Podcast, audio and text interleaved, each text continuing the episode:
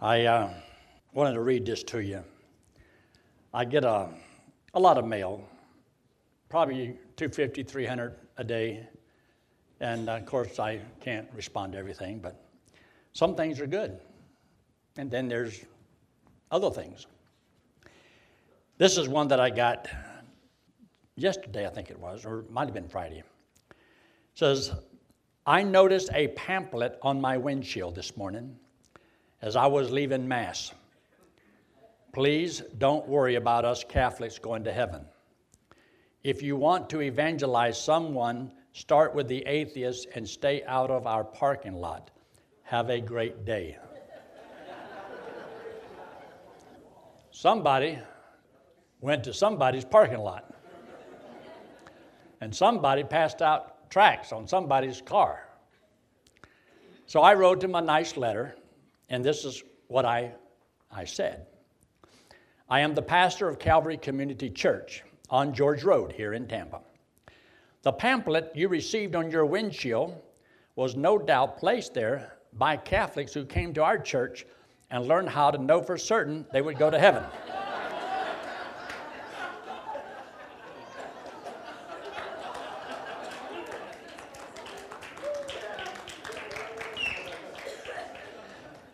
We have had about 10 Catholics visit the last several weeks, with each one stating that they had never heard this before. They are probably greatly concerned that other Catholics would like to know what they have found. In my 75 years, only one person has ever asked me where I would spend eternity. I carry no malice nor any disdain for any attempt to share with me what he believed to be true. If you believe that what you have is the truth, then you also know that if I don't believe what you believe, I must be going to hell. Why haven't you been putting flyers on the car windows in our parking lot?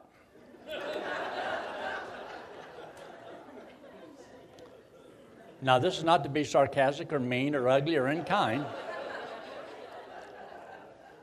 But if they believe they're right, they should do everything they can to reach me. Don't you agree? They should be trying to reach me. Don't you care where I am going when I die? Whoever placed a pamphlet on your windshield must be someone who really believes you may have doubts about your eternal destiny. Don't you believe that it is easier to assume that everyone is lost than to believe that everyone is saved? If all Catholics knew they had eternal life and was certain of going to heaven, why would they come searching at our church? After receiving such a pamphlet, wouldn't it be easier to simply read a pamphlet and thank the Lord someone cared enough about you to share it? You also may, with the flip of the wrist, discard it and let it go. Thank you very much. His response.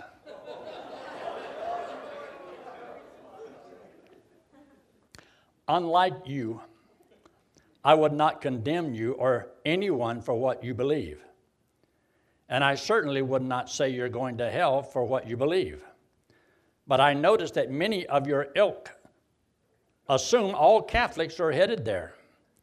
I'll pray for you and you pray for me, and we will leave the rest to the good God who made us both. So, I don't usually respond, but I just felt compelled to say a few kind words.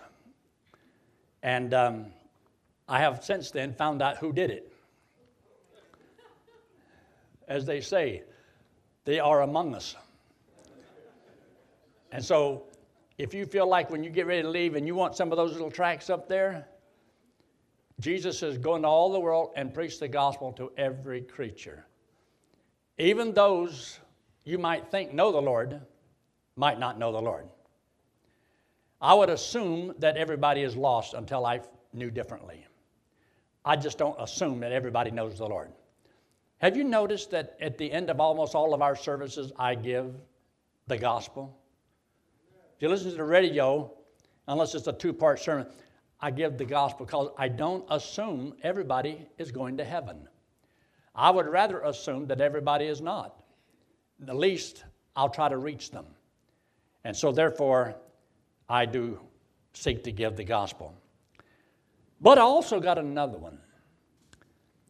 This one has a question mark after it, and it has in bold letters, once saved, always saved, question mark. Here is where I will discuss the widespread false doctrine today of once saved, always saved, also known as OSAS.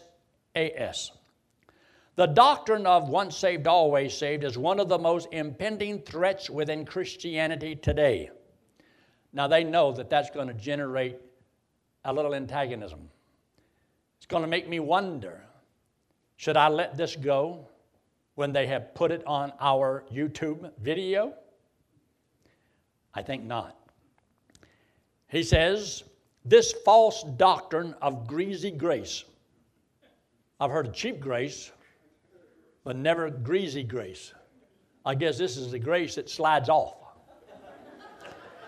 this false doctrine of greasy grace teaches that once you have accepted Christ as your Savior, you need not do anything more than the rest of your life because your one little moment of faith has sealed you for all eternity. You've got your free orange ticket to heaven. This is a topic that, after years of debate and discussion, I am a foremost expert on debunking. Okay. I finally have met my match. like this guy, he, he lost his wife, and on the tombstone he put on there, My light has gone out. Two years later, he came back. I found a match. You'll get that after a while. You'll get that after a while. That, that was a joke. That was a joke. He goes on and he makes a few statements. He says it um, compels him to present verses that those who believe in once saved, always saved cannot answer. Now, the Bible speaks an awful lot about having your faith overthrown, departing from the faith. And so there are individuals who will hear what somebody says and assume that well, I guess I could lose my salvation. And they take verses that seems to say, and they perpetrate it off on people. See there, you can lose your salvation. And cause people to question and to doubt. See, when you question and doubt your own salvation, it doesn't make you live better. It makes you question the good that you are doing. And if you can't live better, then why, why do it at all? And many people just quit and give up. Church, God, everything. So I want to give you a couple of these verses that I can't answer. And I'll give you my best rendition of it. Because you see, if this guy could sit down with you, he might convince you, unless you know how to answer the question. Now, I get these all the time, and they don't shake me up. They don't bother me one iota because I have an idea that that verse that he's referring to doesn't say what he thinks it says, or there's a better explanation. Take your Bible and turn to the book of Revelation in chapter 2.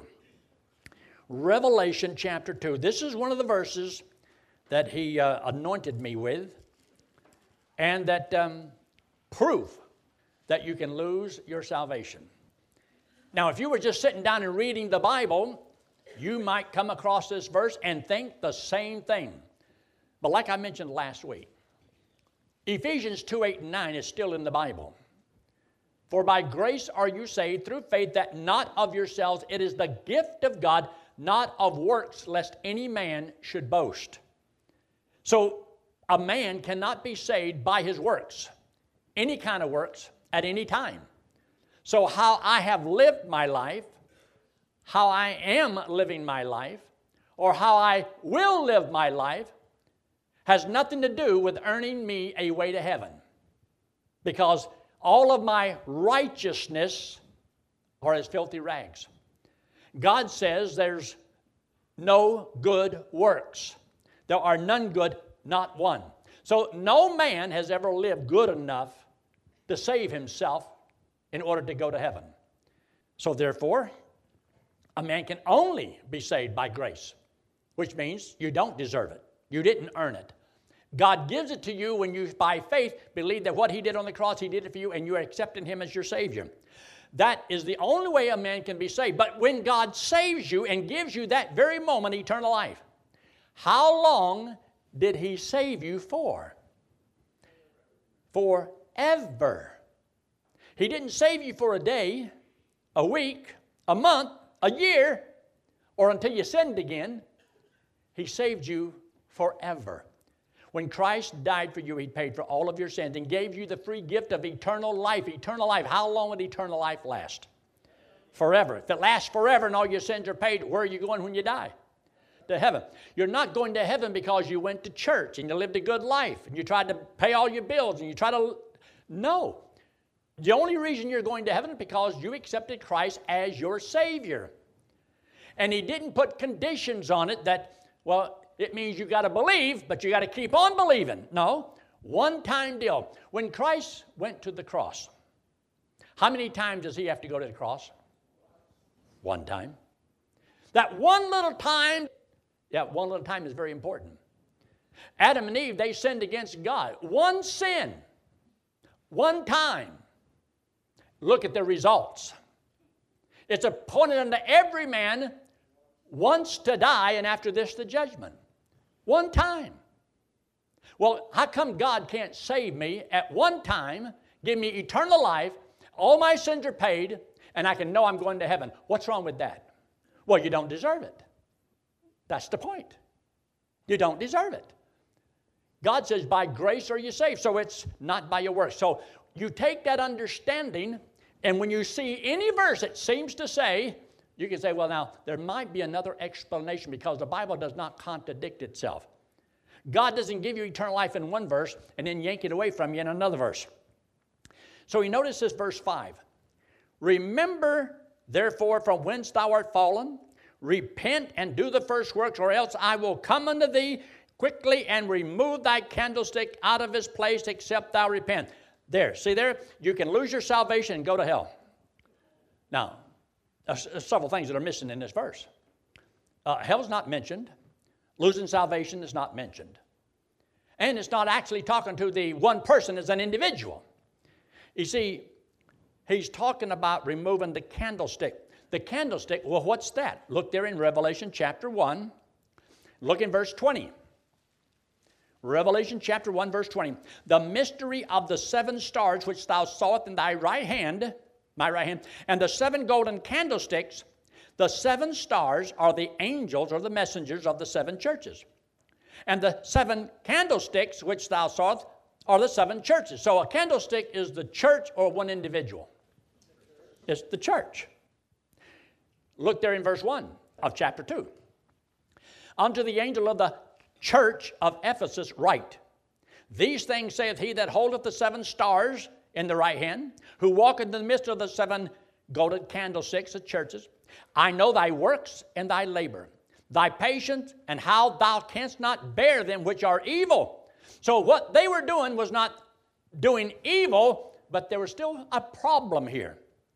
And so he says in verse 3 And hath borne and hath patience, and for my namesake hath labored and have not fainted. Nevertheless, he says, I have somewhat against thee because thou hast left thy first love. You know, I, we love him because he first loved us. When you first heard and understood that God loved you so much and you accepted him as your Savior, and there generally is a, a love that people have for the Lord and they begin to serve the Lord. They were serving the Lord because of their love for the Lord. And after a while, they're still serving, but the love isn't there. That can happen to you, can't it? As an individual, that can happen to you. You can be here this morning but not love the Lord like you used to. So, yes, you can lose that love that you used to have for the Lord. But losing your love for the Lord is not losing your salvation. You can lose the love, but not the salvation. You see, we're not going to heaven because we love God. We're going to heaven because God loves us. So this verse does not prove that a man can lose his salvation. It doesn't say that at all. That's because they're looking for a loophole, a verse that seems to say so they can twist it and make you question or doubt whether you're going to go to heaven or not. Take your Bible and turn to Revelation 22. Revelation chapter 22. And uh, he let me know this verse really will get my goat. He says, This is the singular blockbuster verse of all verses that destroys the doctrine of eternal security. It's painfully obvious here that if you remove the words from the book of Revelation, then you will have your part in the book of life removed, and you will not be in the holy city spoken of unless, and once saved, always believer is going to convert to believing in universalism or some New Age doctrine, then this verse is the cure all for their heresy. So the verse we're going to read is the guarantee that a man loses his salvation. Now, remember, we always know what God did say that if you're saved by grace, then you cannot get it by good works, and it means you cannot lose it by bad works. Works cannot affect your salvation. After I'm saved, yes, I should serve the Lord. But my service to the Lord is not trying to earn my way to heaven. My lack of service might cost me rewards in heaven. And it may limit my joy, my fellowship, and a lot of other things and blessings in this life. But my salvation did not depend upon me. My salvation depended upon Christ keeping His word. You see, he's the one that meant business. I've had people say, well, you got to really mean business. It means you really got to dig in there and give it all you got. No, God meant business. He meant what he said. He that believeth on me hath what? Everlasting life. I mean, I get all of that for this one decision. Yes, because it's appointed every man once to die. He died for all my sins and my belief at one time gets me all of that. So if I trust Christ as my Savior today, He puts that payment to my account, the whole payment for all of my sins put to my account at one time, one moment in history, and can never be undone. Now look what He says here in verse 19. Revelation chapter 22, verse 19. And if any man shall take away from the words of the prophecy or book of this prophecy, God shall take away his part out of the book of life and out of the holy city and from the things which are written in this book. So, therefore, that's the verse that proves that God is going to cast you out of heaven, cast you out of the holy city, and uh, take your part out of there, and you can't go to heaven. And there's a, a verse that guarantees that. But also, there's a verse right before it. And this is what verse 18 said For I testify unto every man that heareth the words of the prophecy of this book, if any man shall add unto the things, God shall add unto him the plagues that are written in this book. Now, if it's talking to the believer, a believer cannot, never, ever lose salvation. That's an impossibility. So there might be another reason. Or could the word part refer to an allotment, a portion, a whatever? Something that I can lose, like a, a little praise and honor, glory that I won't have when I get to heaven. I, I might be referring to that. But I can only have two choices. One has got to be referring to the believer, or it's got to be referring to the unbeliever. That's the only kind of two people there are. So if it's talking about maybe an unbeliever, well, how will we know that? Well, let's just look at the context. You notice there in verse 16, I, Jesus, have sent my angel to testify unto you these things in the churches. I am the root and the offspring of David and the bright and morning star. And the, get this, the bride, spirit and the bride say, Come. That's what we're supposed to do. That's what we're doing with our life, and that's what the church is doing. Asking the lost man to come to Christ. He says, You will not come unto me that you might have life. So he says, Come. Let him that heareth say, Come. Let him that is athirst come. And Whosoever, see that word? You ought to underline that. Whosoever will take him, let him take the water of life. What's the cost? Freely. So this water is the water of life. Talking about eternal life, it is free. So if it's free, it cannot be referring to any good deeds that a man can do. Nothing. Even if he adds to or takes away, it cannot change the fact that eternal life is free. But the man that you witness to, or that hears the gospel, in verse 18 when he says, For I testify unto, now get this, this is every man. Then the church and the Spirit is saying, Come. But every man who hears this, the gospel invitation, every man that heareth the words of the prophecy of this book, if any man shall add to it, so if you add to the gospel of grace, is it grace? It's no longer grace. So you can't add to it and you can't take away from it. You can't take and remove grace from the good news of how to have this free. It's free, it's living water. It's what we preach to everybody in the world. But the lost man, and there's a world of people adding to and taking away. He can't really believe that. That's too simple. You got to make more. You got to add works to it. So you cannot add to the words of the prophecy of this book. Now, there is a blessing that God says in the book of Revelation, chapter 1 and verse 3. Blessed are those who simply, they hear this word, read and hear. And that means hear means to understand. Hear means to accept. Hear means to believe it. And so, because this book of Revelation is written to the church, and we're supposed to say to the lost, Come. And if they come, they will have eternal life. But if they don't, the moment a person dies, all their opportunities are gone. The lot, the portion, part here says, God shall take away his part out of the book of life. In other words, the opportunity to have eternal life is gone forever. Look what he says there in verse 10 of chapter 22. And he said unto me, Seal not the sayings of the prophecy of this book, for the time is at hand. He that is unjust, let him be unjust still. In other words, when time is all over and there is no more time, all opportunities are gone. However, a man is when he dies, he's either just or unjust.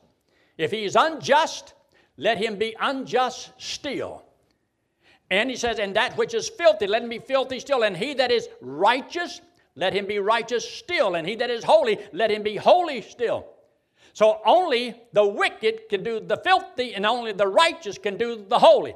So it's a separation of believers and unbelievers. So if you add to the Word of God because you don't believe what He said, when you take away from the Word of God because you don't believe what He said, and there's lost people who will not believe the simplicity of the gospel. All their opportunities, when they die, it's all gone. There are no more opportunities. You can't get into heaven, you can't get into the holy city. All your opportunities are shot. Now, it's either believers or it's to the Christian. Have fun. Now, take your Bible and turn to the book of 1 Timothy, chapter 4. 1 Timothy in chapter 4. I'll have to admit, that, that verse really threw me for a loop. 1 Timothy in chapter 4. This is a true verse that shows you that it is possible for God's people to go astray and to um, have shipwreck in their life. See, there in, uh, before we read there, just look in 1 Timothy chapter 1 and look what he says in verse 19. Verse 19 says, Holding faith and a good conscience, which some, having put away concerning faith, have made shipwreck. So you see, you and I, when we trust Christ as Savior, we're on the foundation, which is Christ. He is the rock. Then we're supposed to build on this rock. He says, Take heed how you build. So you and I, as we learn the Word of God, the verses in the Bible are like little boulders. And so our faith goes down and wraps around this verse. We believe that one. And our faith goes down and wraps around this verse. We believe that. So the more faith you have in more of these truths of God's Word, the more solid you will be. So some Christians, they're wide, they get involved and do a lot of things, but their roots are not deep, so they don't last. They burn out. So I'm just burn out. It's not because of anything God told you to do. The only reason you get burned out because your roots aren't deep. So you burn out because the sun gets hot and your roots aren't deep. You're not getting the moisture from the Word of God. In other words, I've been going at this thing for 55 years and I haven't even come close to being burned out. I don't get tired of the Word of God. I don't get, I don't even think I get weary in the Word of God, the work of God. I just go, go, go, go, go. Why? Because my roots are deep within the Word of God that I have fresh water all the time, like a tree planted by the rivers of, of water. So you stay refreshed, you stay encouraged. The joy of the Lord is my strength. No joy, no strength. When you study what God's Word says and your faith is deep in the Word of God, then you can serve the Lord with joy. But he says, some have made shipwreck of their life. Now, look what he says here in chapter uh, 4. Look in verse 1. We're talking about how to behave yourself in the house of the Lord. In verse 1, now the Spirit speaketh expressly that in the latter times some, not everybody, but some, shall depart from the faith, giving heed to seducing spirits and doctrines of devils. Does that mean that you lost your salvation? No, it doesn't mean you lose your salvation. It means you become a weak Christian. There are some Christians who are strong, and there's some Christians that are not very strong. Let's say, for example, if you become, since you trusted Christ, a stronger Christian, are you more saved? You mean just because you got stronger doesn't mean you're more saved now? Because if you become a weaker Christian, does that mean you're less saved? See, they can't think. They don't. They can't reason. There's no logic in their understanding. If God saves me and He gives me eternal life and said, I'll never cast you, I never lose you, then blessed be God, believe that. And all the other verses in the Bible cannot contradict that truth. It means there might be another understanding of it, and there is, because the Word of God does not contradict itself.